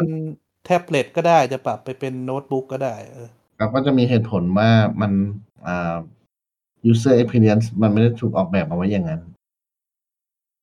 เอออืมจะใช้ touchscreen ใช้ iPad ไปสิเนี่ยถ้า touchกูที่งงๆคือถ้า touch ได้มันไม่ดีกว่าเหรอเอออะไรเงี้ยเออก็ อันนี้อันนี้ฟังอาจารย์คนหนึ่งเขาเขาพูดมา โอเค กลับมาเรื่องราคาของ chipset ที่มันสูงกันไปคือ Apple เพิ่งมาเป็นอย่างนี้หรือว่าเพิ่งมาเป็นกับ product นี้เออผู้ผลิต Apple มันเป็นมายุคหลังๆ เป็นอย่างนี้มาตลอดหรือว่าเพิ่งมาเป็นกับ product นี้ที่แบบว่าตั้งราคารุ่นใหม่แพงกว่ารุ่นเก่าแบบเวอร์มากอะ่ะอืม ก็ปกตินะไม่ไม่เคยเป็นมาก่อนนะ ไม่เคยเป็นไม่ไม่ต่อเป็นเป็น Apple ในยุคทิมคุกกูว่าเขาเน้นผลกำไรมากกว่า innovation เลยกูกูไม่ได้หมายถึงอย่างนี้หมายถึงว่ายุคจ็อบส์เนี่ยไม่เคยเป็นมาก่อนอ๋อ กูพูดถึงโอเคยุคหลังเออแต่โอ้ยุคโหทีมมึงคุกพูดเนี่ยถึงมึงพูดถึงยุคจ็อบคือสิบปีก่อน เออว่ะกูลืมไปขอโทษด้วย เราแก่กันแล้วสินะเออคือคือกูเห็นอะกูเมื่อก่อนอะกูเห็นมากับโปรดักที่เป็น iPhone ที่แบบว่าราคามันแบบสามหมื่นสี่หมื่นอะไรเงี้ย ที่มันแบบอย่างนั้น อืม แต่ตอนนี้คือมาเจอกับ MacBook แล้วแบบ อื้อหือก็สำหรับกูกูว่าแพงอืมกู ว่าถูกแพงกู กูบอกไม่ได้ว่ะ เพราะว่าเขาตั้งราคาให้คนที่ซื้อได้ ถ้าถามว่าถูกแพงไหมกูต้องดูที่ยอดขายกับรายได้ที่เขาได้ อืมอืมเออถ้าเขาได้เยอะก็แสดงว่าใช่ขายใช่กูกูเลยไม่ กูไม่ค่อยเห็นด้วยกับคนที่ฟันธงได้เลยว่าถูกหรือแพงอือฮึเออ กับแต่แล้วก็อีกอย่างหนึ่งคือกูกูยังไม่เห็นประสิทธิภาพด้วยแต่กูไม่ได้อยู่ในจุดที่ จุดที่เอา macbook แรงๆแบบนั้นมาทำอะไรได้วะถามว่าอยากได้ใหม่ไหมเทคโนโลยีใหม่กูอยากได้ใหม่นะ เพราะว่าพอร์ตใหม่อะไรใหม่สำหรับเครื่องที่ใช้อยู่ถ้าเทียบกันแต่ถ้าถามว่าเอามาใช้แล้วคิดเป็นค่าคุ้มค่าว่าถูกแพง ซึ่งหมายความว่า งานที่มึงทำจะต้องได้ผลเทียบกับไอสิ่งที่มึงได้รับจากประสิทธิภาพเนี่ย ดูไม่ออกเพราะตอนนี้มันไม่มีไม่มี benchmark อะไรมาเทียบ เช่นมึงจะตัดต่อสมมติ มึงเป็นสายตัดต่อทำวิดีโอหรอก ลง YouTube ปกติ มึง render ภาพได้วันละประมาณสักสองคลิปอย่างเงี้ย อะสิบคลิปก็ได้อะ แต่ว่าถ้าเกิดมึงซื้อ MacBook ตัวใหม่มา มึง render ภาพได้วันละสามสิบคลิป สมมติแรงขึ้นสองร้อยเปอร์เซ็นต์ป่ะที่มึงพูด สมมตินะ อัปเกรดแบบก้าวกระโดดสองร้อยเปอร์เซ็นต์นั่นหมายความว่ามึงมีคลิปเปิดได้หลายช่องมากขึ้น มึงทำเงินได้มากขึ้น อันนั้นมันก็คุ้มป่ะอืม ถูกอืมเออ แต่พอหรือว่ามึงเอาไปประมวลผลพวก machine learning ทำงานอะไรพวกนี้ใช้ได้ผลก็คุ้มค่าที่จะเปลี่ยนถูกอืป่ะมเออ แต่ถ้าเกิดเอามาแค่เขียนโปรแกรมเขียนเว็บอืมสำหรับกูอะงาน build docker ง่ายๆอย่างนั้นนะกูว่าไอ้นี่แพงไป แต่ถามว่าอยากได้ไหมมีตังค์มันก็ซื้อได้แหละ กูว่าพวกสาวก Apple ที่เขาอยาก อยากใช้เขาก็มองว่าไม่แพง แต่แค่มองว่า ไม่แพงเทียบกับเพราะชิปใหม่ มันก็ยังคุมเครืออยู่ดีอะมันบางคือคือมันเหมือนมันเหมือนกับมึงนึกถึงพวกแฟนบอลอังกฤษอะอังกฤษเนี่ยเป็นประเทศที่แฟนบอลกระสือเสียมจนหน้าหมั่นไส้เวลาที่แม่งซึ่งซึ่งมันไม่ค่อยประสบความสำเร็จไม่ได้แชมป์โลกอะไรเงี้ยแต่ก็แต่ก็แบบนึกถึงตอนเข้าชิงยูโรนะอืมสาวกแอปเปิลมันก็เหมือนกัน อย่างกับไอ้บล็อกเกอร์ที่กูพูดถึงนี่ก็เหมือนกันอืมแบบ มันไม่แพงหรอกครับ หรือสุดท้ายพอมึงเถียงไม่ออกก็บอกว่าเขาเขามี target กลุ่มลูกค้าของเขาไอ้เฮียงั้นเราก็ไม่ต้องคุยกันเรื่องแพงไม่แพงละถูกป่ะแล้วเขาจั่วหัวมาอย่างนี้อะแพงหรือไม่แพง เออเขาชวนคนเข้ามาคุยประเด็นนี้แต่เขาก็บอกว่าเขาไม่ได้ตั้งราคามาสำหรับพวกคุณนี่เออ ก็งั้นก็เราก็พูดอะไรกันไม่ได้อะ มันมันไม่มีจุดร่วมในการ discuss ไง งั้นมาสรุปประเด็นนี้กันเลยดีกว่า ถ้าสมมติว่าอืมมึงไม่มีคอมพิวเตอร์สักเครื่องเลยตอนเนี้ย แล้วมึงมีเงินพอที่จะซื้อโน้ตบุ๊กรุ่นท็อปยี่ห้อไหนก็ได้เนี่ยรวมถึง MacBook ตัวใหม่ด้วยเนี่ย มึงจะซื้อมันไหมอะเอ้ย มันเอาไปทำอะไร เอางี้ก่อน เอาไปเล่นเกมหรือว่าเอาไปใช้งานปกูกติถามมึงกูถามมึงมึงจะซื้อไหมถ้าเออถ้าเล่นเกม ถ้าเล่นเกมอะไม่ต้องไม่จำเป็นอ่าอืม เล่นเกมนี่โน้ตบุ๊ก gaming ดีๆ มีเยอะแยะ อะมึงมึงถามกูกูมีเหตุผลส่วนตัวถูกป่ะซึ่งกูก็คงจะไม่ซื้อ เอออืมเพราะว่ากูถ้ากูจะซื้อด้วยเงินของกูเองกูจะเอามาเล่นเกม หรือว่าเอามาทำอย่างอื่นเออแต่ถ้าเกิดมองโดย general คนก็คงจะซื้อแหละกูว่า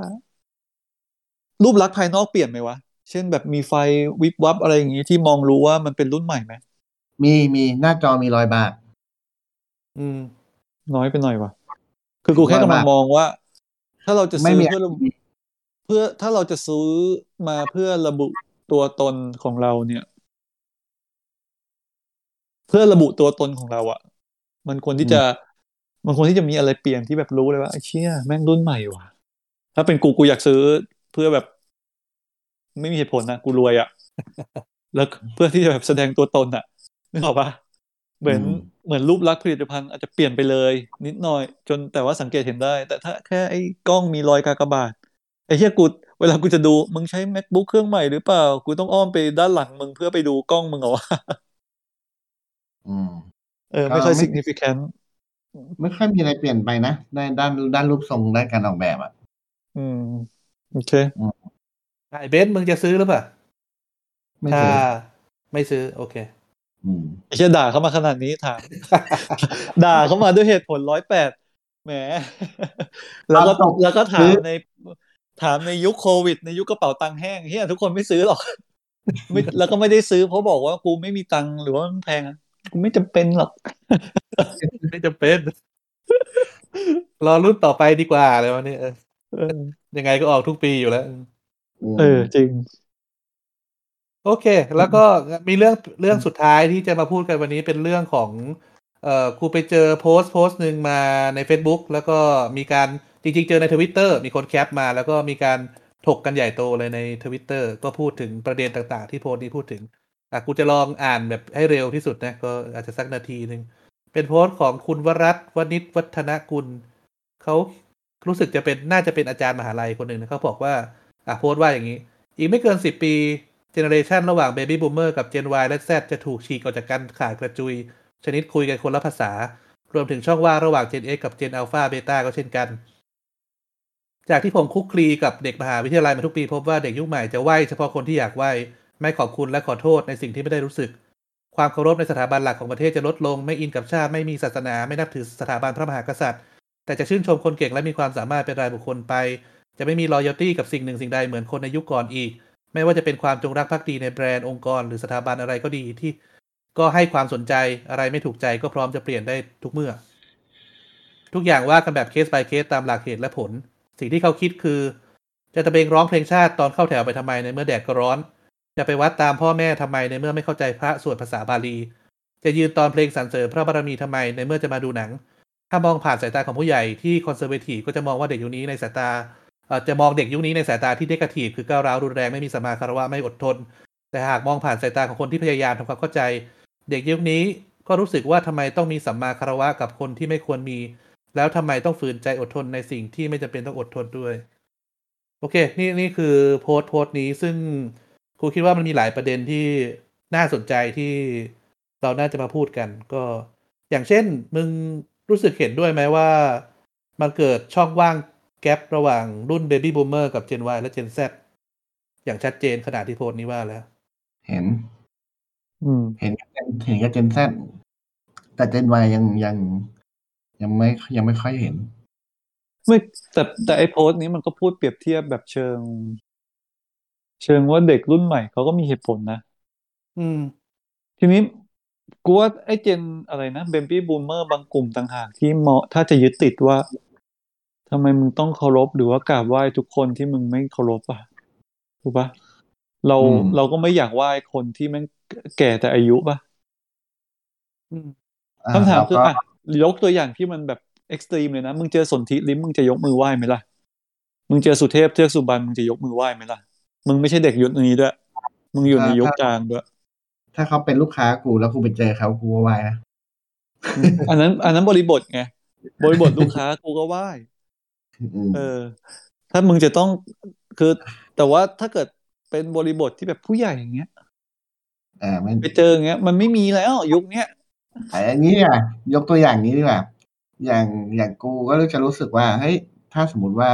เข้ามหาลัยแล้วต้องไหว้รุ่นพี่ทุกคนเนี่ย กูก็รู้สึกว่าไม่ไม่เห็นด้วยนะอืม อืมแต่ไหว้ก็คนที่น่าเคารพป่ะ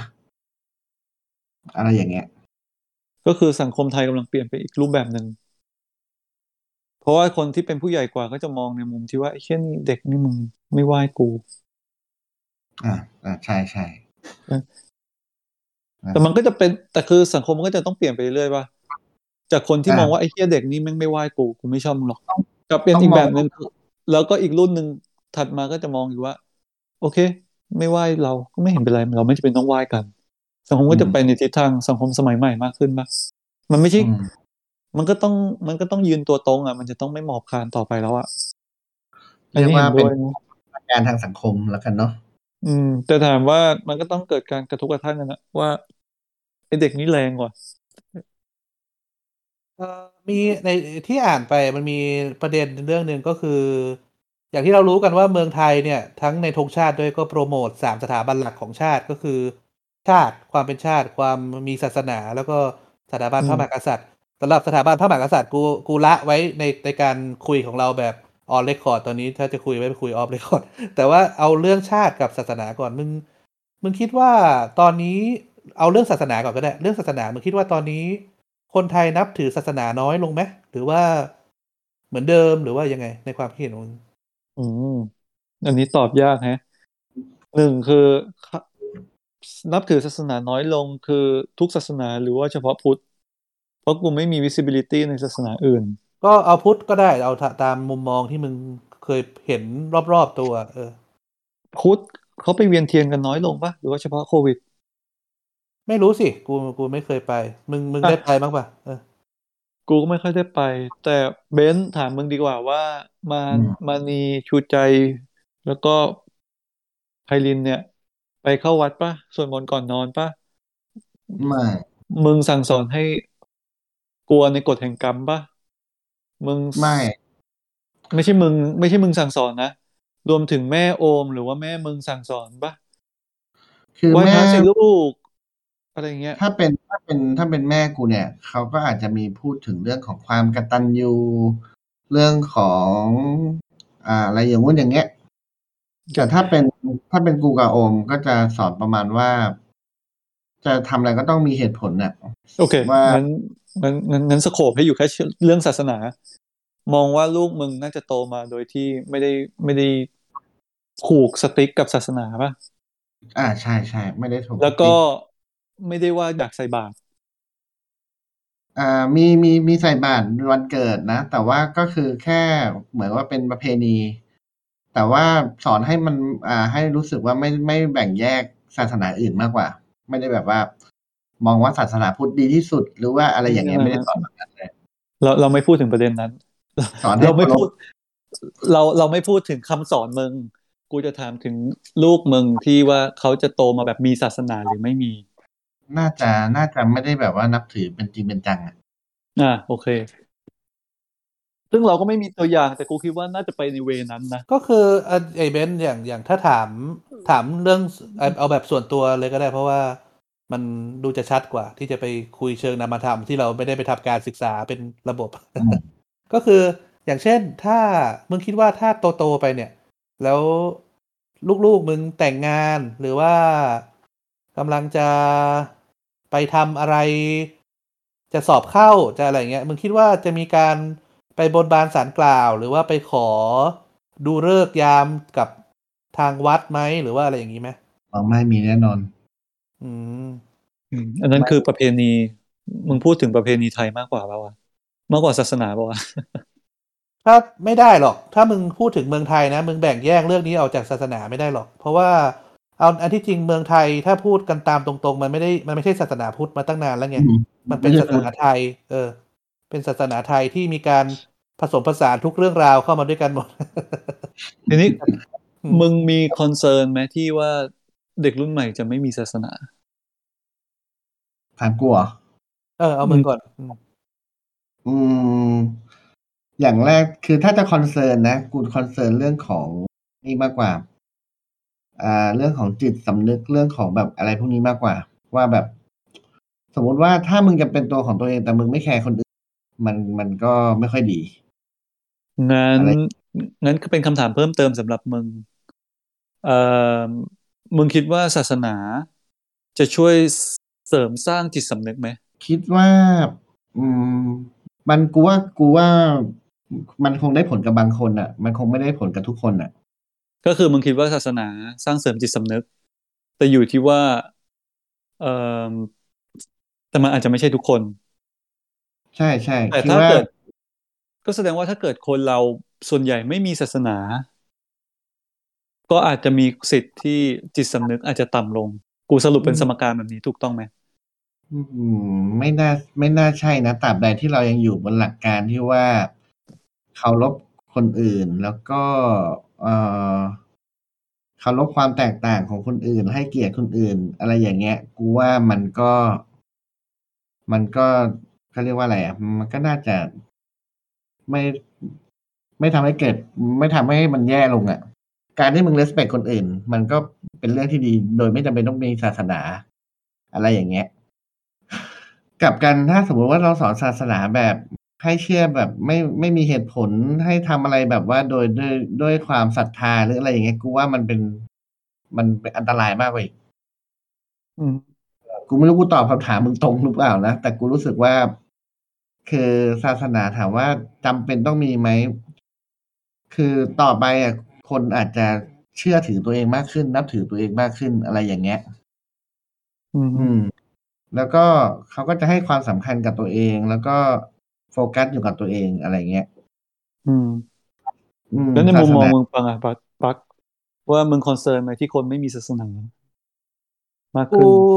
กูคิดว่าการไม่มีศาสนามันก็คือความเชื่อในรูปแบบหนึ่งเชื่อในความเป็นจริงของชีวิตอะก็คือ เชื่อเชื่อในสิ่งที่มันพิสูจน์ได้เชื่ออะไรประมาณเนี้ยก็ก็ไม่อืมแปลก แต่บางคน แต่ไอเรื่องโอเค ถ้าพูดเรื่องหลัก ๆ ก็อย่างเช่นว่าถ้าอ่าเราพอเรามีศาสนาปุ๊บเนี่ย มันก็จะมีคำสอนมีอะไรแบบเนี้ยที่มันซึ่งมันใช้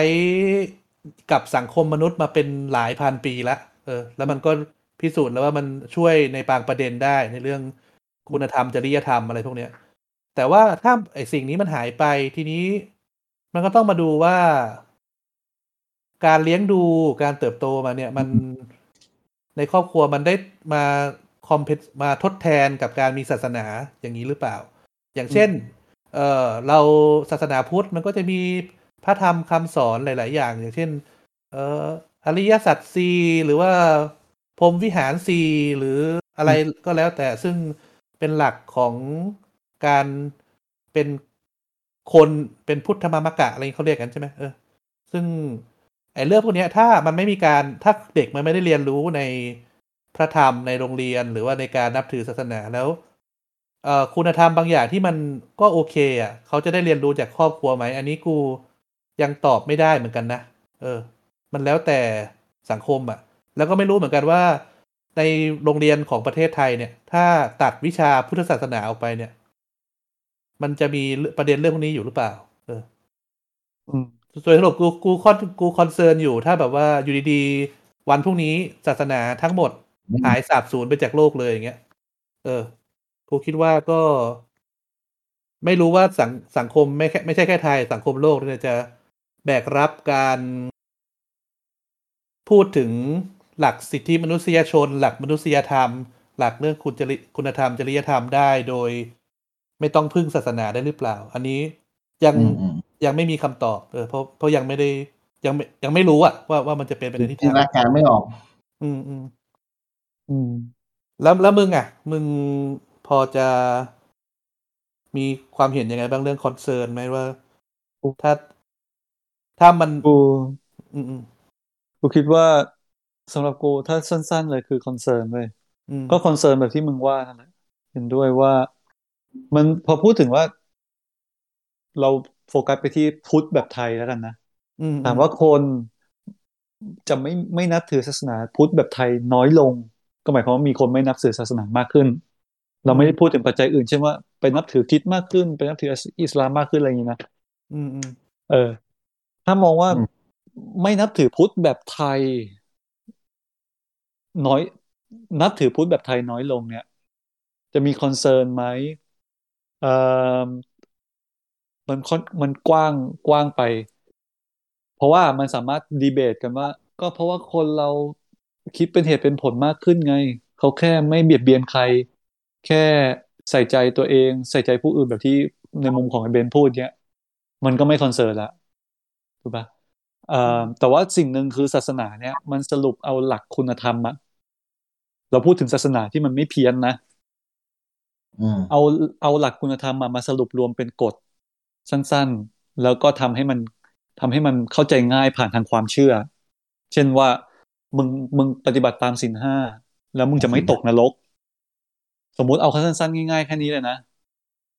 คือพอไม่งั้นน่ะ มึงต้องมาพูดแล้วก็ดีเบตถึงว่าศีลห้าเนี่ยทำไมมึงถึงต้องทำตามศีลห้ามึงไม่กินเหล้าอะ แต่ถ้ามึงกินเหล้าแล้วมึงยังเป็นคนดีได้ไหมอย่างเงี้ย แต่คือโดยโดยสังคมใหญ่อะที่กูมองคือว่า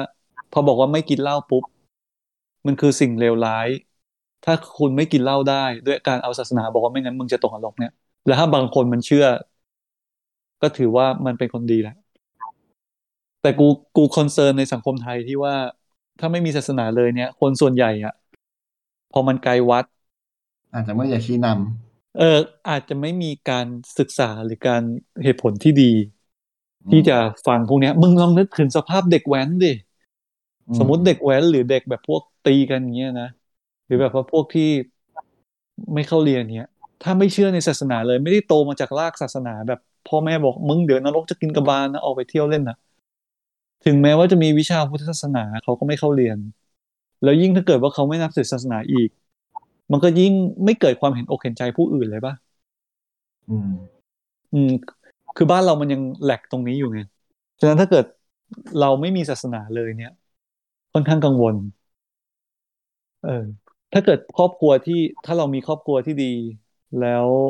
เราสอนลูกให้เขาอกเข้าใจ เขาไม่จำเป็นต้องมีศาสนาก็ได้ เราไม่ได้สร้างประเพณีศาสนานั้นขึ้นมาให้เขาอะไอเนี่ย โอเค make sense แบบที่มึงทำอย่างเงี้ยว่าเป็นแค่ประเพณีใส่บาตรแต่ไม่ได้หมายความว่าไหว้พระเพราะว่าเป็นศาสนาพุทธแบบไทย อืม อืมฉะนั้นครอบครัวของมึงก็จะไปในทิศทางนั้น มานีพอโตขึ้นมาเขาก็จะไปในแนวนั้นที่ไม่มีศาสนาลูกของเขาก็จะไม่มีศาสนากะแต่บางคนที่ครอบครัวอีกแบบหนึ่งที่เด็กแม่งเกเรแต่พ่อแม่ของเขายังยึดศาสนาอยู่ อย่างน้อยๆเขาก็น่าจะพูดถึงการระลึกถึงคุณงามความดีทางด้านศาสนาแบบเข้าวัดอะไรพวกนี้บ้าง มันอาจจะยั้งบ้างอะนะอันนี้คือกูว่าข้อดีของศาสนาเป็นงี้ อืม เอออีกข้อหนึ่งที่ถ้ามองในแง่เทรนด์กูเห็นมันมีไอ้พระมหาสมปองกับไพรวัลย์ออกออกมาไลฟ์สดแล้วเด็กรุ่นใหม่ค่อนข้างพูดถึงกันเยอะป่ะเป็นกระแสสังคมเลยป่ะอืมอะอันนั้นก็อาจจะเป็นการดึงให้ศาสนากลับมาเข้าถึงคนได้มากขึ้นนะอะอืมนี่กูกูขออ่าจริงๆ กูจะอยาก discuss อีกประเด็นมีสั้นๆ discuss สั้น ๆ ในประเด็นที่สองของเอีกสักประเด็นหนึ่งจากไอ้โพสต์ Facebook อันนี้ก็คืออ่ามันมีสิ่งเขาเขียนว่าสิ่งที่เขาคิดก็คือจะไปวัดตามพ่อแม่ทำไม ในเมื่อไม่เข้าใจพระสวดภาษาบาลี เออ ซึ่งสิ่งที่มึงเพิ่งพูดมาพูดถึงเอ่อข่าวดังในเมืองไทยเมื่อสักเดือนที่แล้วก็คือเรื่องสองพศเนี่ย พระสมปองกับพระภัยวันเนี่ยก็คือ นั่นแหละ ก็มันก็เป็นแนวทางหนึ่งในการเอาเอ่อศาสนา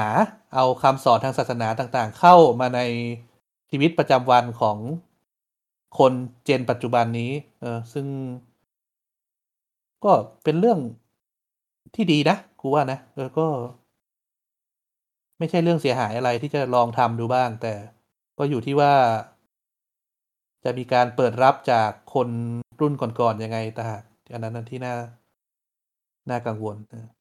โอเคกู ว่าคิดคิดว่าหลัก ๆ ที่มุมมองของเราคือ น่าจะมองไปทิศทางเดียวกัน อืม อืมอืมแต่ถามว่าคำถามคือว่า ตอนเนี้ยมึงมึง define ตัวเองว่ามึงมีศาสนาไหมไอ้ปักมึงคงมีอยู่แล้วล่ะถูกไหมเป็นคริสกูจะแต่จะถามถามว่ากูเป็นคริสต์ขนาด กูก็ไม่ได้เข้าโบสถ์มาเป็นโหอ่าห้าปีเป็นอย่างต่ำแล้วอะอืมแล้วมึงยังเอา แต่เอางั้นกูต้องถามใหม่ป่ะว่า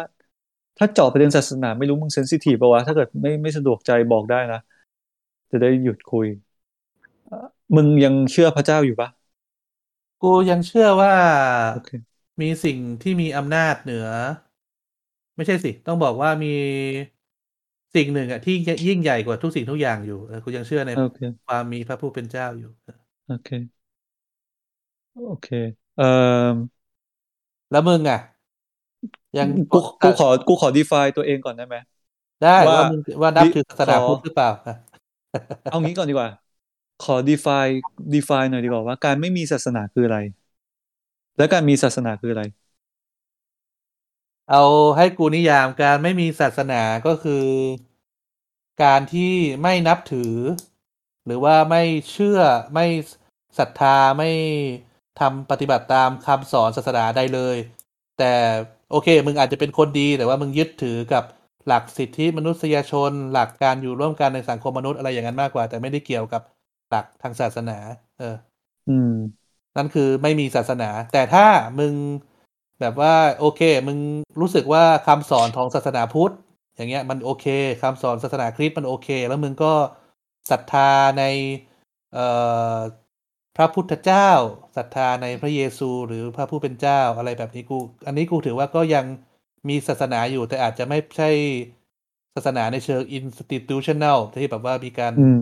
สถาปนาเป็นองค์กรอะไรอย่างเงี้ยแต่ว่าอืมศรัทธาในคำสอนของศาสดาของศาสนาต่าง ๆ อันนี้กูถือว่ายังมีศาสนาอยู่ อืมโอเค ถ้างั้นสำหรับกูในมุมนี้กูยังมีศาสนาอยู่ศาสนาพุทธ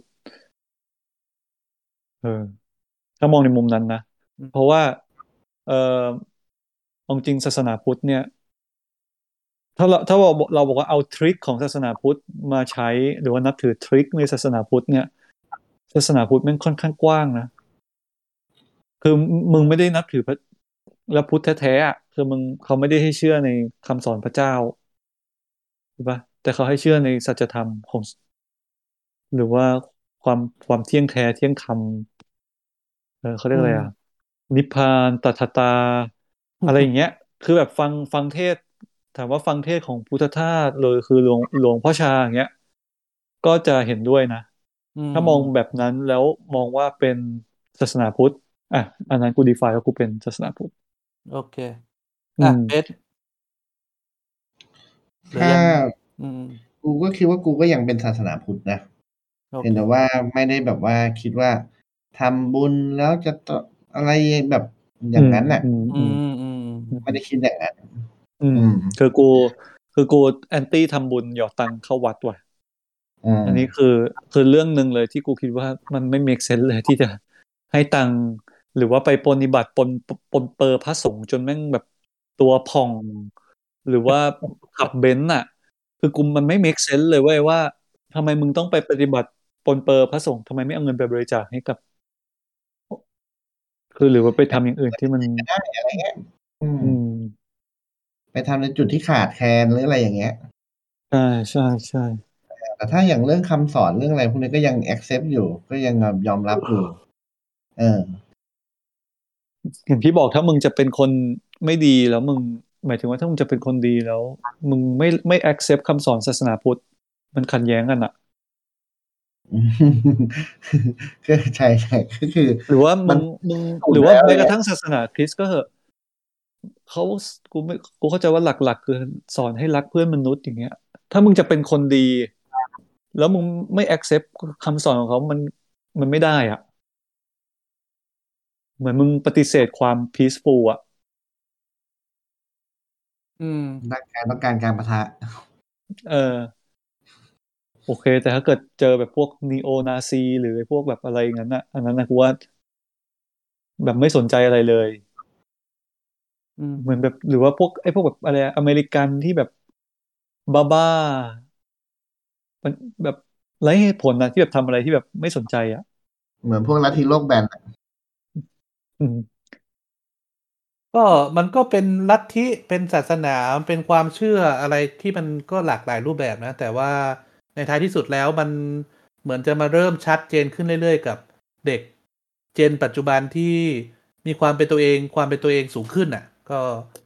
อาจจะไม่อินกับเรื่องสถาบันต่างๆ ที่รุ่นก่อนๆอินมากนัก แล้วเริ่มตั้งคำถามกับสิ่งที่ไม่เคยถูกตั้งคำถามมาก่อน นี่มันมันเริ่มชัดขึ้นเรื่อยๆในสังคมไทย ซึ่งก็ว่าจะมี im จะมี impact อะไรมากกว่าที่ที่เด็กจะไม่โตมาแบบ นับถือศาสนาพุทธมากขึ้นน่ะ อืม น่าสนใจนะ น่าสนใจ เพราะว่าตอนนี้ baby boomer ก็เกษียณกันไปจะหมดแล้ว เออ เหลือ Gen X ที่แบบว่ารอจะขึ้นมาต่อ แต่ Gen Y กับ Gen Z เนี่ย มันค่อนข้างชัดแล้วว่า ไม่ค่อยตามกับแบบรุ่นก่อนๆแล้วอะเออ Gen Y ยังไม่ชัดเท่าไหร่แต่ Gen Z นี่ชัดมาก ที่มันจะชัดๆมาก ๆเลยคือการบริจาคเงินเว้ยเข้าวัดอืม ถ้าเกิดมันไม่มีเรื่องพวกนี้เนี่ย ในเจนถัดไปเนี่ย วัดจะต้องมีสภาพเหมือนเป็นแบบพวกวัดในศาสนาญี่ปุ่นน่ะอืมที่ญี่ปุ่นน่ะวัดแบบจนๆแบบอยู่ได้ด้วยเงิน คือมันจะไม่ได้แบบสร้างอะไรอลังการแบบที่ไทยเป็นอยู่นะตอนเนี้ย ที่เราเป็นอยู่นะตอนนี้คือพวกผู้ศรัทธาในศาสนาแบบเอ็กซ์ตรีมอะอืม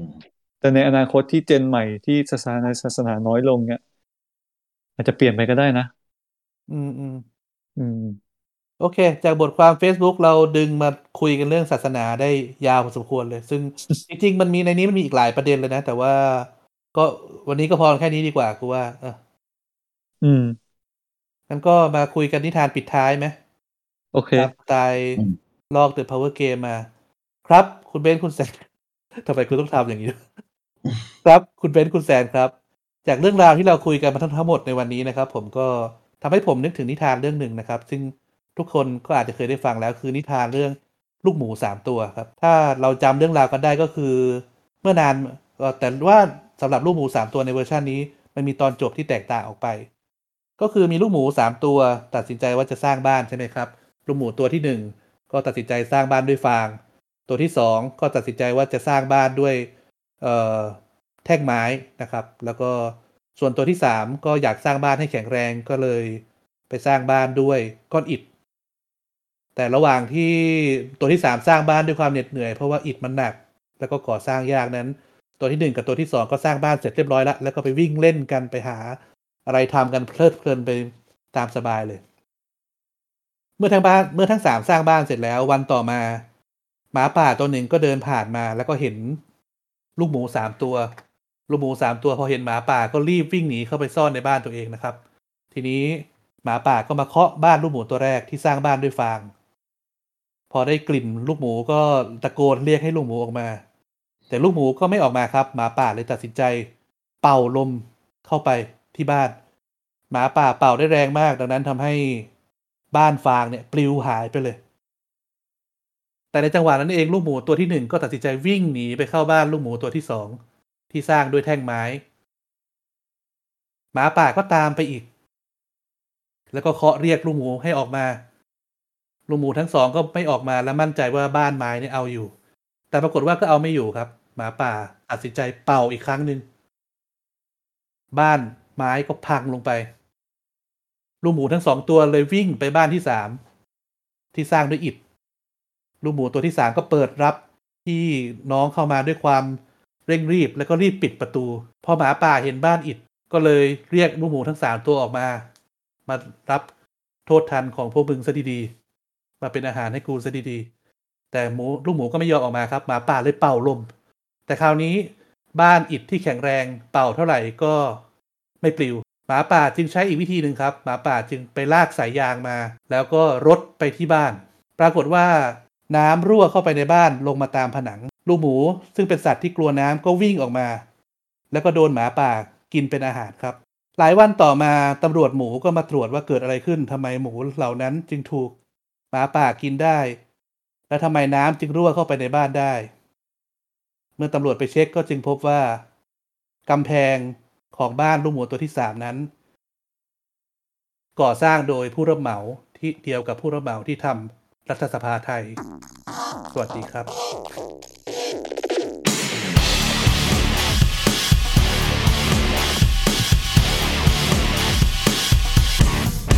คุยไปเรื่อย